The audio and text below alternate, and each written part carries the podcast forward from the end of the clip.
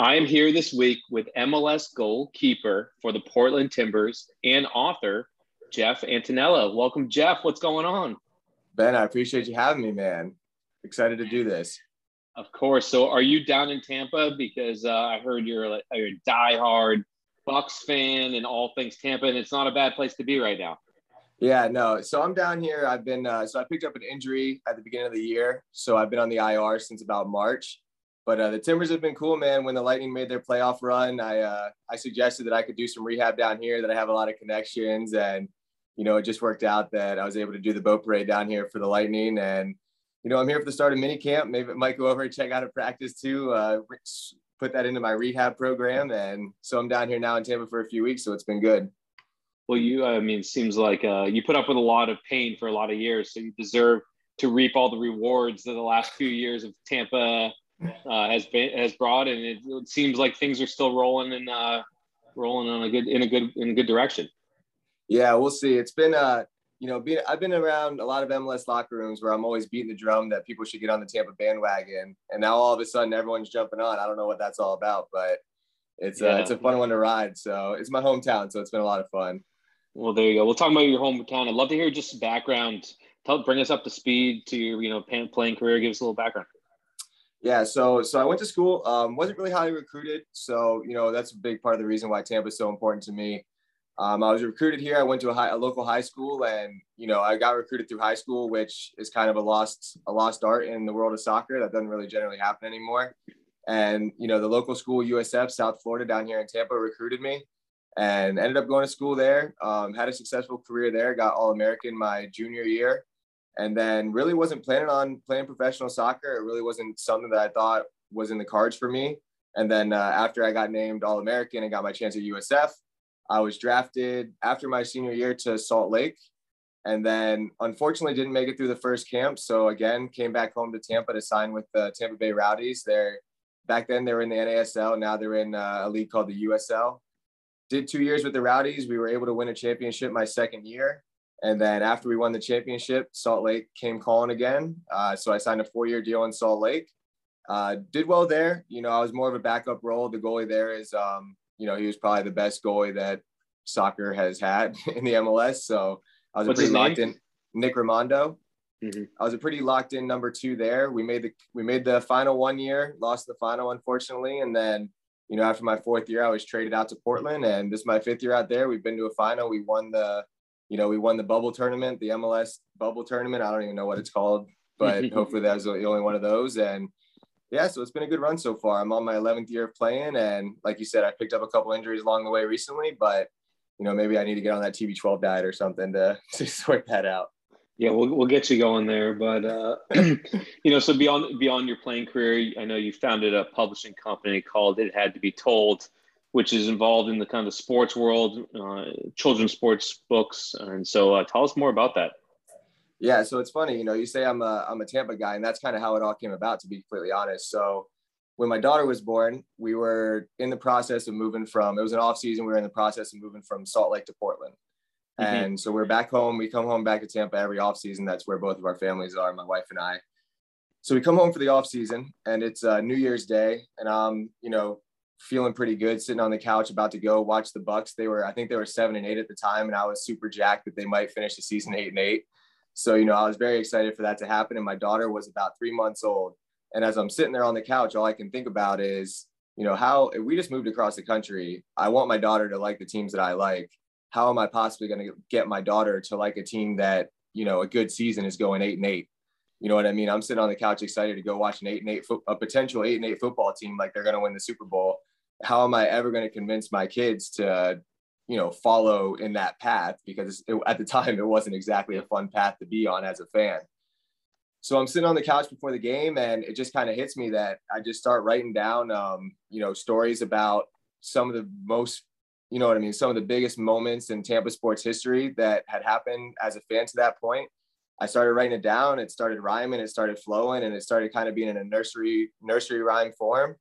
And when I went to the game, pretty much, it just sat there and festered on my mind the entire time I was there. I thought it was a cool idea to be able to retell these types of stories and these moments as a parent, to retell these stories to my kids and, you know, try to get them to love the teams that I love and kind of share that rooting interest. So after the game, I came back, I told the idea to my father-in-law, who's a big entrepreneurial spirit type of guy. He loved the idea. And, you know, from there, we just started looking back on the year and really taking the biggest stories of the year and trying to turn it into, you know, what we thought would be a pretty cool publishing company and a pretty cool line of children's books that we're retelling the stories of historical sports moments for, you know, the fan bases out there.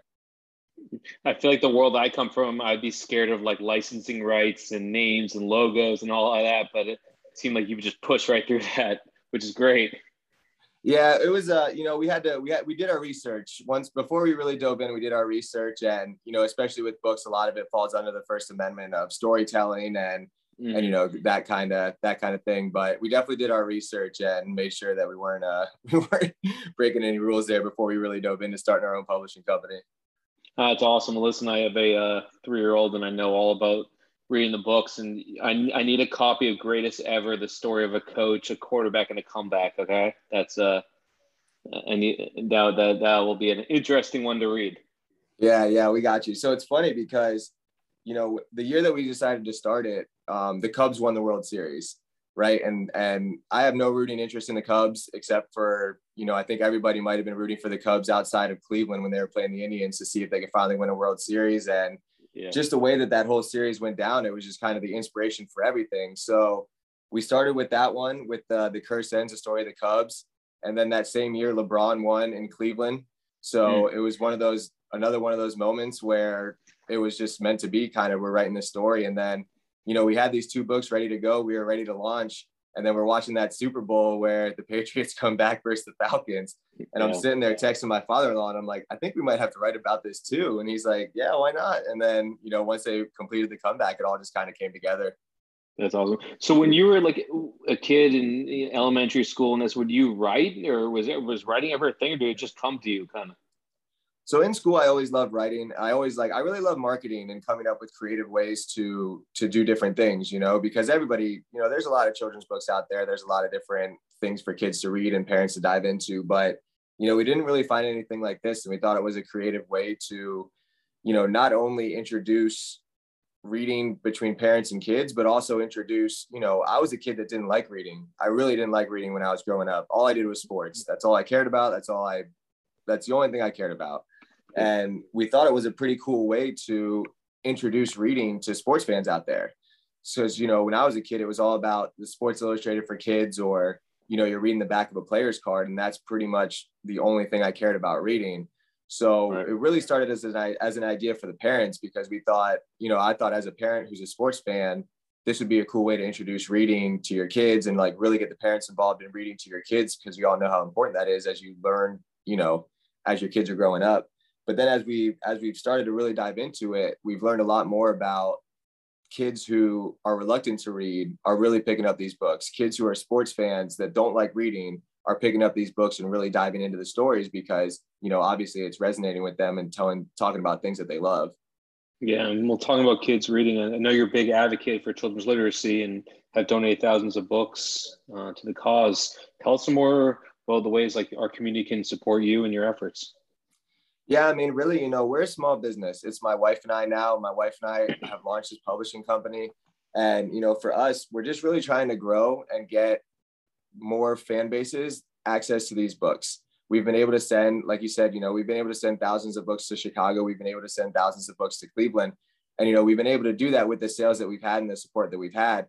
But of course, you know, we're trying to find people to team up with, and we're trying to find, you know, maybe there's a publishing company out there or somebody that, you know, really digs the idea and wants to, you know, help us grow and help us create these for different fan bases and for the parents out there. So, you know, if this speaks to anybody, then, you know, that'd be awesome.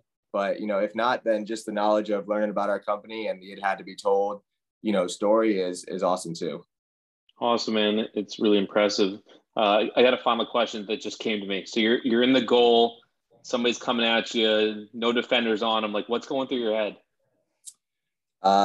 Man, trying to read the angles, trying to be, you know, as calm as possible. If someone's coming down and, you know, they're on a breakaway, you're really just trying to meet them, kind of get close to them and meet them at the point of confrontation to where they're about to shoot. So then at that point, you just try to read their body and, you know, react to the play as best you can. But after the fact, I'm probably wondering where the hell my defenders were. But are you saying something to yourself, or you have anything you say to yourself to calm you down or keep focused, or like, do you have like a checklist almost mental that you go through? Or I mean, the main thing is really like, especially with goalkeeping, when you're dealing with a breakaway, it's really just about closing the space because the faster you're able to close that space to the attacker, the less of the goal they're going to be able to shoot at. And then trying to read, are they going to try to dribble around me? So I'm ready for that. Are they going to shoot it so that I'm in my set position? But, at this point, it's more, you see a breakaway, I've seen thousands of them. So it's just trying to read and react the best that I can. Yeah, instincts. That's awesome. Well, listen, Jeff, I appreciate the time. Congrats to you on the success on the field and off the field, and look forward to following along, and good luck with the rest of rehab. Yeah, I appreciate it, Ben. Thanks for having me on, man.